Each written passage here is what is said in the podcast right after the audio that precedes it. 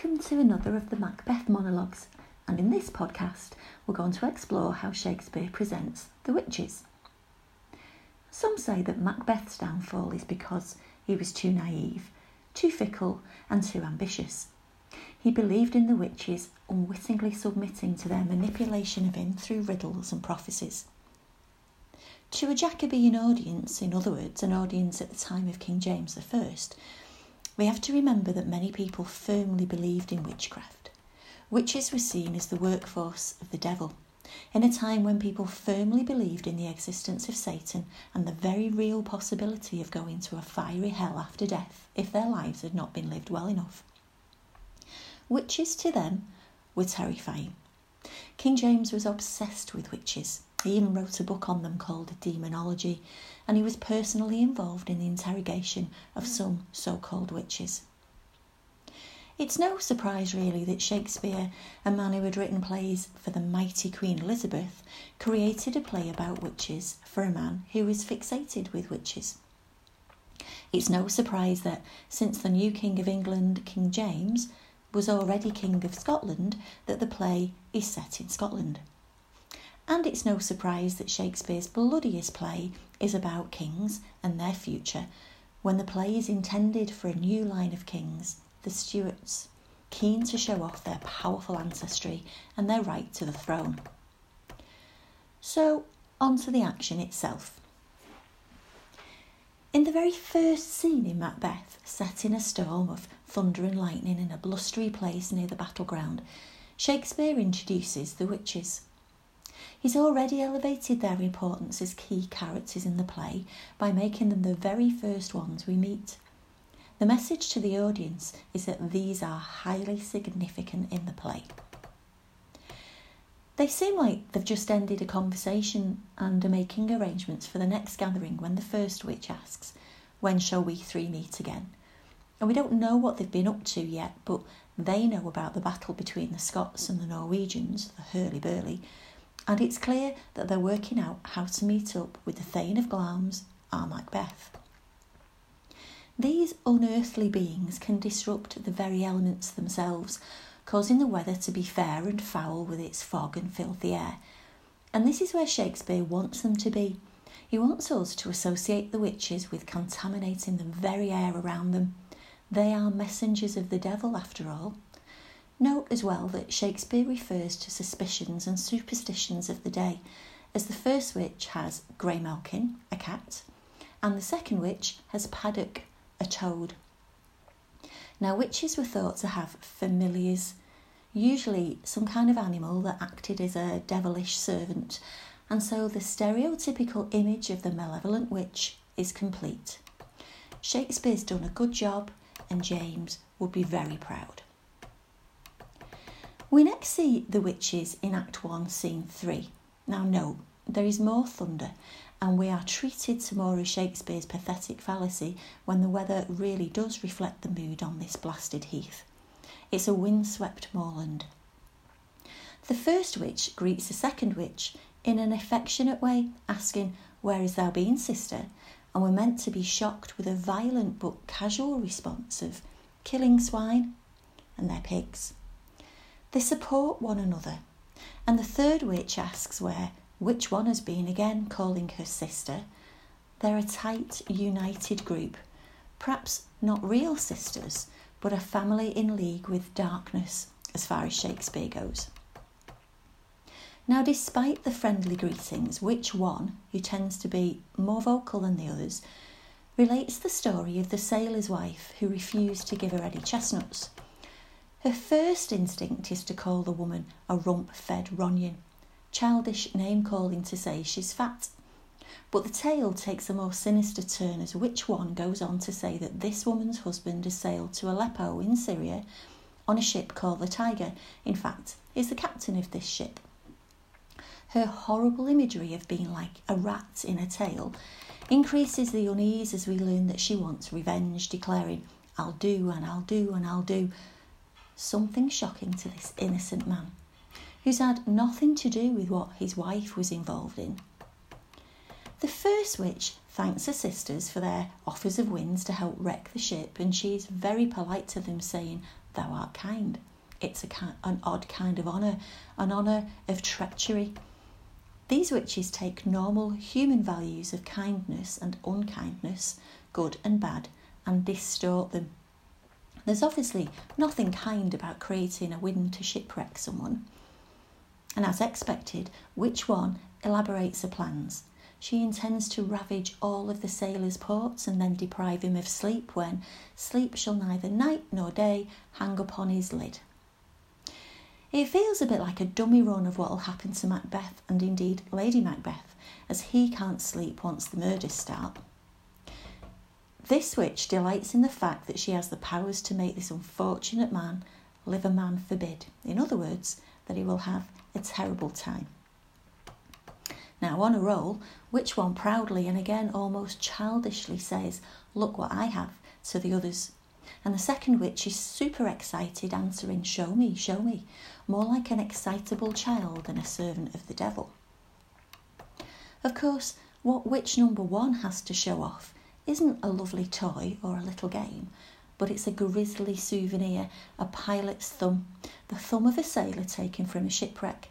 So this witch has got previous form. It's Shakespeare's way of showing us that she is powerful and she is deadly and that we need to take her powers seriously. And for many in that Jacobean audience, they would. The witches joined forces in one of their chants talking about going about but doing things thrice to thine and thrice to mine. Thrice means three times. And this number three is significant in our play generally. Three witches, three prophecies, three apparitions, three kings, three murderers, to name a few. But it's also important with regard to the witches themselves. In Christian beliefs, the most sacred three is the Holy Trinity, God the Father, God the Son, and the Holy Spirit. This little trio of witches is a most unholy trinity, and perhaps Jacobean audiences were being asked to consider the very antithesis, the opposite of goodness in pure evil itself. In addition, there is a school of thought that also suggests that whatever is done in life, good or bad, will have three times its impact. And so, we finally meet Macbeth. Fresh from defeating the Norwegians, he declares that so foul and fair a day I have not seen, and we are aghast. He's used the very words uttered by the witches in the very first scene of the play. As Miss Archer also discusses in her podcast on the supernatural, Shakespeare's created an immediate connection between Macbeth and the witches that is both intriguing and alarming. Banquo gives a less than complimentary description of the witches. They are so wild and withered in what they're wearing, he says. He fires out a volley of questions because he's so startled. He says, "Live you?" and asks, do they understand him? "They look ugly," he says, with choppy fingers and skinny lips. And whilst looking like women, they are bearded. The point being that witches were seen as aberrations, abnormal creatures who apparently defied physical norms of the time. And remember, this is in an age way before any LGBTQ considerations. So the stereotype of a witch being female, an ugly female at that, complete with diabolical familiars and incantations, is complete. The famous greeting of "All hail Macbeth, Thane of Glamis, Thane of Cawdor, and thou shalt be king hereafter" comes at this point. The witches are once again orderly and polite, allowing themselves one line of the greeting each. Shakespeare uses Banquo to tell us that Macbeth is astounded at this news, saying that he is rapt with awe, but is interested himself to know what will happen to him, asking with beautiful imagery, "If you can look into the seeds of time and say which will grow and which will not, speak to me, who neither beg nor fear your favour."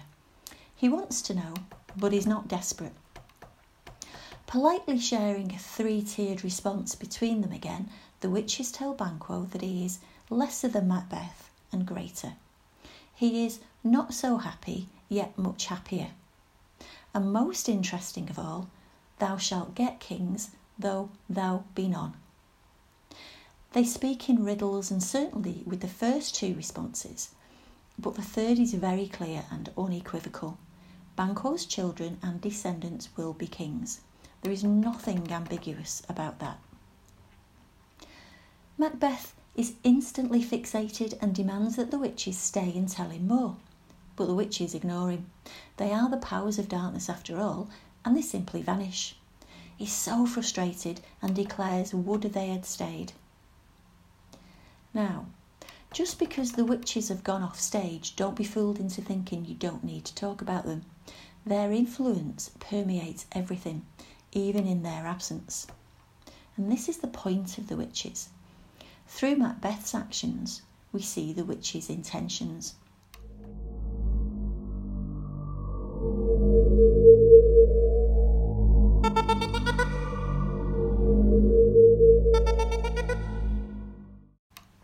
So, Macbeth and Banquo chew over what the witches said, knowing it sounds like madness and that they might have eaten on some insane root that takes reason prisoner. In the blink of an eye, Ross, duly arrives and shares the news that Macbeth is to be Thane of Cawdor after the existing Thane is captured and charged with treason. It's Banquo who asks what, can the devil speak true? He associates what's been said with dark forces already. As for Macbeth, he knows this can be the case as the Thane of Cawdor is still alive as far as he knows, but then, unlike Banquo, he already allows himself to dream about the biggest and the best prize, that's kingship, when he says, Glamis and Thane of Cawdor, the greatest is behind, meaning the greatest is the kingship and that's the one he wants. Banquo senses his friend's excitement with it and warns him. The instruments of darkness tell us truths, win us with honest trifles to betray us in deepest consequence. But it's no good. Macbeth is already hooked. In the space of a few minutes, and because of one of the witch's greetings materialising into reality, being Thane of Cawdor, it's a happy prologue to the swelling act of the imperial theme. And the witches have him, just like that. And it sounds like he's expecting the crown to come his way next. Maybe that'd be okay if he just waited for it to happen, but the witches are already meddling with his moral fibre as he accepts that he's already thinking of a horrid image that does unfix his hair. And these horrible imaginings are his emerging thoughts on killing the king. Even now, just minutes after seeing the witches. It's hard to think that a man who is the Scottish hero of the battle against the Norwegians would be so easily turned to murder and treason, and we're massively relieved when we hear Macbeth dismiss these thoughts, saying, if chance will have me king, then chance may crown me, without my stir. The next time we hear of the witches is in Macbeth's letter to his dearest partner in greatness, Lady M, when he outlines events with the Weird Sisters. Macbeth admits to having burned in desire to know more, but asks Lady Macbeth just to keep all of this in mind for now. It is absolutely worth noting that Macbeth does tell Lady M in the letter that greatness is promised to her. He has taken the third witch's greeting as an absolute and definite outcome. There is no doubt in his mind that he'll become king and that Lady M will become queen. So, of course, Lady Macbeth believes him. Though she doesn't simply wait for it to happen, but decides to lead on the plot to kill the saintly and much-loved king. And in words that are similar to those spoken by the witches, she greets Macbeth on his arrival at the castle with great Glamis, worthy Cawdor, greater than both, by the all hail hereafter. And this should shake us as much as the words that Macbeth uses when we first meet him. She too has an imperceptible connection to dark forces, more than confirmed when she calls upon you spirits that tend on mortal thoughts to fill her full of direst cruelty, which seems to be fulfilled as Lady Macbeth works on her husband to rid themselves of the Scottish king.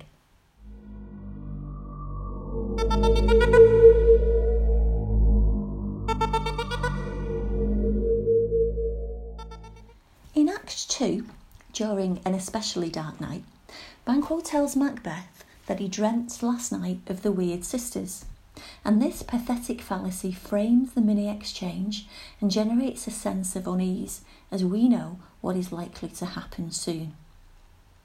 In response, Macbeth lies. He simply replies, "I think not of them," when in fact we all know that he spent his entire time grappling with the enormity of his potential regicide. And it's this that triggers the infamous dagger soliloquy, in which our Thane of Cawdor's mind is beginning to unravel. Here, Macbeth talks about how witchcraft celebrates pale Hecate's offering. It's the darkest time of night, and witches are busy offering terrible offerings to their goddess, Hecate. It's not the only evil activity going on during this terrible and rough night. And so, the life of poor King Duncan is brutally snuffed out by Macbeth. Once Malcolm has fled to England, Macbeth is the natural candidate for the throne as the bravest warrior in the land. But by the time we get to Act 3, Banquo is suspicious.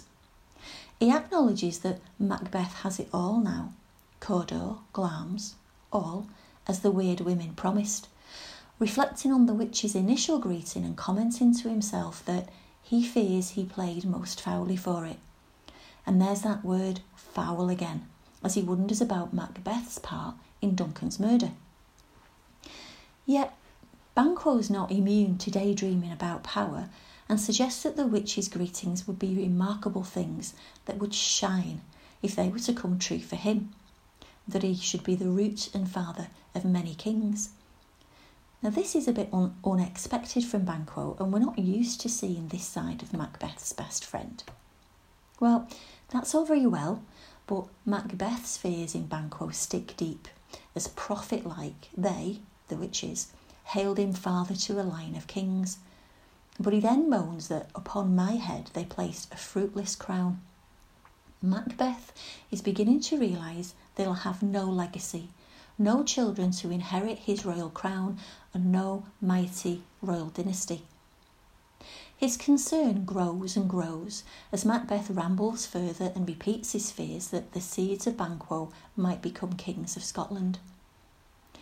At this point, I'm reminded of the words that Banquo uses when he asks the witches to look into the seeds of time, and once again Shakespeare is using other characters' words against them. And such is his increasing paranoia that he engages two assassins to sweep Banquo from his sight and make sure that Fleance, his son, must embrace the fate of that dark hour. Macbeth believes that getting rid of Fleance will interrupt the possibility of the witch's greetings coming true, in a desperately disturbing bid to outdo the powers of the witches. Keeping the details of his plans back from his wife, Macbeth assures her that before this the bat has flown, and before black Hecate summons, a terrible deed will be done that night. His imagery is disturbing. Why couldn't he say before the sun rises or before a new day? Well, Macbeth is aligned to the witches now. He views everything through the lens of the witches, and every word he speaks is influenced by them, even the imagery he uses. And so it is that two hired hitmen, joined by a third for good luck, of course, because three is such a significant number, remember, they set about their job of murdering Banquo. And once Banquo is horribly dispatched and safe in a ditch with 20 gashes in his head, and once the ghost of Macbeth's former best friend and confidant terrifies him to his very core at the coronation banquet, Macbeth resolves to go and see the Weird Sisters the very next day. And all of this horror, King Duncan's savage regicide, the slaughter of the two innocent guards, the assassination of Macbeth's virtuous and noble best friend Banquo, and the attempted murder of his child Fleance, has all come about because of those three simple lines in Act 1, Scene 1. All hail Macbeth, Thane of Glamis, Thane of Cawdor, and thou shalt be king hereafter. The witches have had a massive result for very little effort.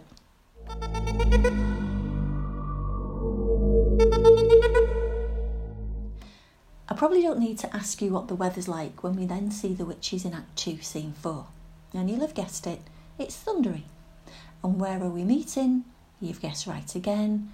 A bit of heathland in the middle of nowhere. In Act 3, Scene 5, we meet Hecate, the goddess of witchcraft and boss of the three witches. She's not in a good mood.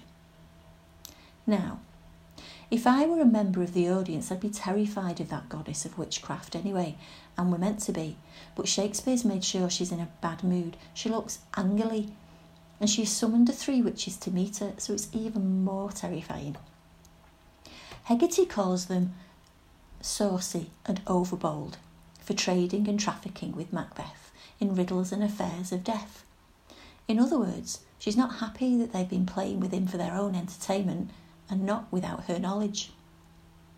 She calls herself the mistress of your charms, asserting her authority, but she also reminds us of how proud she is of her witchcraft, referring to the glory of our art. In a long speech, she calls Macbeth a wayward son, who is spiteful and wrathful, and reminds the witches that he loves for his own ends, not for you. And this is true. Macbeth is doing everything for himself. He is totally consumed now, and it's certainly not to please the witches, but himself. Hecate decides she wants to step things up a bit and draw on Macbeth to his confusion, where he will spurn fate and scorn death. Now this is interesting, as just as Macbeth has decided to go and see the witches, she knows he's on his way and he's waiting for her opportunity to do what she calls great business, confusing Macbeth so badly that things will come to a fatal end.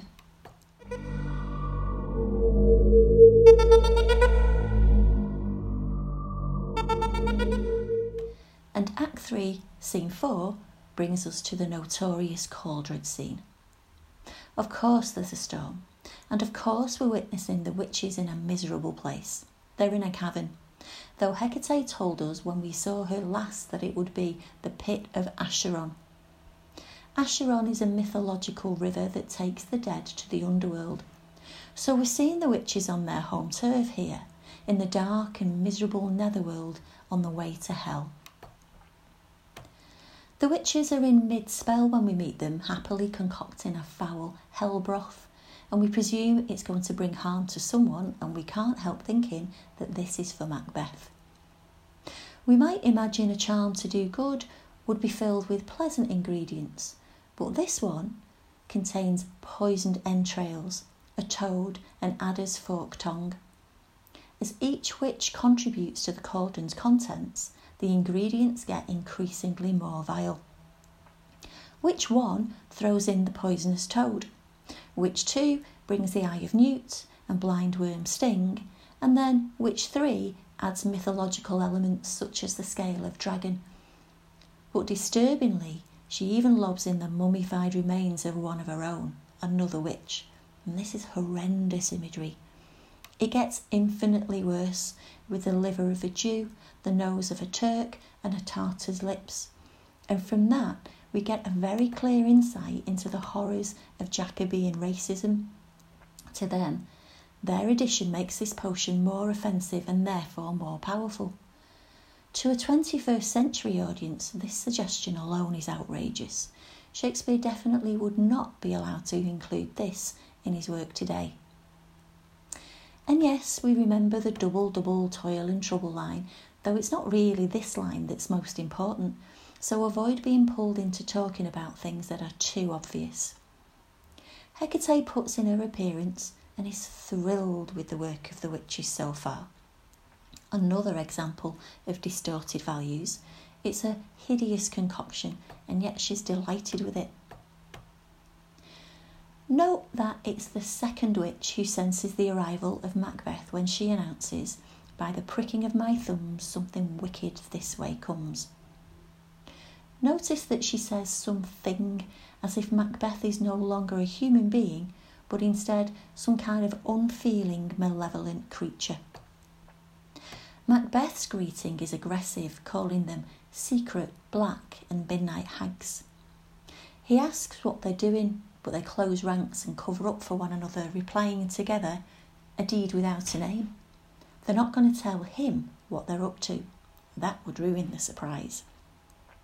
And actually, their deed is so bad that no name would do it justice. Macbeth insists that they tell him what he wants to know. Importantly though, he doesn't even need to say what it is he wants to know, as which one tells him he doesn't need to. The powers of darkness already know. But Macbeth isn't happy with info just from the witches. No, that won't do for him. He wants a direct line to the witches' masters. And so, the witches throw in some pig's blood to help summon up said masters. This new unknown power creates the famous series of 3 apparitions. Apparition number 1, a head with armour on, warning Macbeth to beware Macduff. Apparition number 2, a bloody child that declares none of woman born shall harm Macbeth. And apparition number 3, a child with a crown holding a tree that states Macbeth shall never be vanquished until great Birnam Wood to high Dunsinane hill shall come against him. And these 3 images lead Macbeth into a complete sense of security, just as Hecate intended, though they will ultimately become his downfall. But he's still not happy, and he demands to know whether Banquo's issue, his descendants, will ever reign in this kingdom. Once again, the witches join ranks and tell him to seek no more. But Macbeth isn't afraid of the witches and feels like he has the authority over them to get his way. And this is a worrying turn of events for us, as Shakespeare has created a character who now has power over the forces of evil themselves. Macbeth gets his way, but he doesn't like what he sees, a display of 8 kings with Banquo at the end of them. In other words, Banquo's descendants will be kings, and therefore there was absolutely no reason to kill him. Which one then mischievously asks why he should look so amazed and suggests that they should all just try and cheer him up in a way that is completely at odds with the gravity of the situation. And with distorted values once more, she calls Macbeth a great king and then vanishes. Macbeth knows they're up to no good. After all, they are witches, who it was believed at the time were malicious and diabolical creatures. He says, "Damned all of those who trust them," and he couldn't be more correct. Put your faith in the witches and things are not going to end well. Except he does put his faith in the witches and these apparitions despite what he says and despite his instincts, and things, of course, don't end well. In a heartbeat, despite learning that Macduff is fled to England, he decides there and then to murder his wife, his babes, and all unfortunate souls that trace him in the line. There's no logical reason for this murder. There is no political gain to rid himself of an enemy. This is violence for violence's sake. Maybe in a fit of jealousy, having seen that he can't do anything about Banquo's family, he decides to wipe out Macduff's.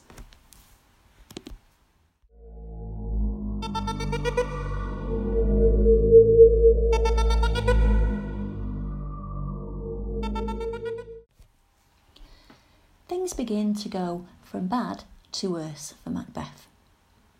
Unsurprisingly, Macduff swears revenge on him for the slaughter of his family, making us realise that Macbeth should have good reason to beware Macduff, and Malcolm, Duncan's son, also wants revenge. The English king, King Edward, has agreed to support them in overcoming Macbeth by giving them thousands of troops, and poor Lady Macbeth's mind is in tatters, sleepwalking away into oblivion.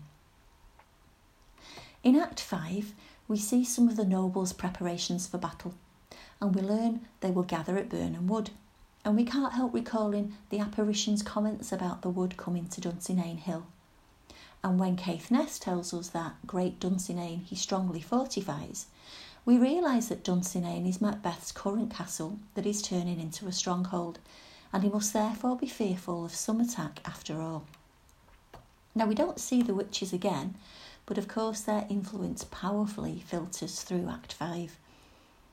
Macbeth constantly reassures himself, dismissing reports of gathering troops because until Birnam Wood removed to Dunsinane, I cannot taint with fear. And he rambles through what the apparitions told him, rejecting the boy Malcolm as he was born of woman and therefore unable to harm him. We know, though, that Malcolm has also sworn to bring Macbeth down. And in this final act, we meet Macbeth's servant, Satan. Now, whilst the witches are not on stage, there are some scholars who believe that Shakespeare has created this character very purposefully. Some pronounce his name Seton, some pronounce it Satan.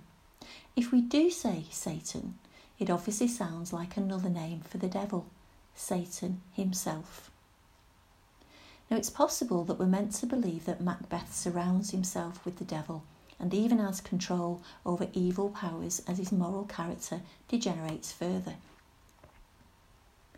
When the doctor gives him his report about being unable to cure the Queen, Macbeth rambles on again, insisting he finds something to cure both her and the country, ignoring the potential build-up of opposition forces outside. It's the doctor who has to tell him and try and bring him to his senses, and yet again, Macbeth just replies that he won't be afraid until Birnam Forest comes to Dunsinane, using the apparition as comfort. Don't forget, the doctor has no clue what Macbeth is going on about. He doesn't know about the witches, and he's out of there saying, "Were I from Dunsinane away and clear, profit again should hardly draw me here." No amount of money in all the world will get the good doctor back there as he leaves for good. Shakespeare cuts between scenes of military preparation and Macbeth's castle in the final act to increase the tension as we head into the final phases of this play. And so, when we see Malcolm instruct all the soldiers to chop down branches from Birnam Wood as camouflage, we begin to get the picture about the significance of the wood. After all, it's a preposterous suggestion that a wood can move, but the witches were at their riddling best, of course. The wood doesn't move, but the branches do, along with the soldiers as they advance on Macbeth's castle. The death of Lady Macbeth, announced by Satan, interestingly, obviously doesn't help Macbeth's state of mind, and he quickly turns on the messenger who thinks he saw the wood begin to move. We know why the wood begins to move, but Macbeth doesn't, and it's a great example of dramatic irony. Macbeth is cornered, and his response is simply to threaten the poor messenger with being hung alive in a tree. It's this realisation that the prophecy's coming true that then spurs Macbeth into regaining some of his warrior-like qualities, wanting to then fight like a real soldier. But also, he begins to accept death too, saying, "At least we'll die with harness on our back." Slaying the young English lord, Seward, Macbeth casts him aside sneeringly because he was just born of woman. So we're still trying to find comfort from the prophecies, despite really knowing that the game is up for him. And finally, Macbeth and Macduff come face to face. Macbeth fears Macduff, obviously because the apparition told him to, in the clearest one of the three apparitions, saying to him, "Of all men, I have avoided thee." Despite being told to beware Macduff, Macbeth doesn't want to fight him, admitting that his soul is too much charged with blood of thine already. But even as they fight, Macbeth doesn't really want to believe that Macduff is the man to kill him, bragging still that he bears a charmed life and that it can't be taken by anyone not born of woman.